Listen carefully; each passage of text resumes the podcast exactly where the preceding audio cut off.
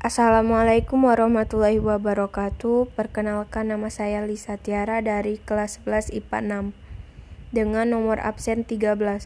Di sini saya akan membagikan pengalaman saya selama BDR.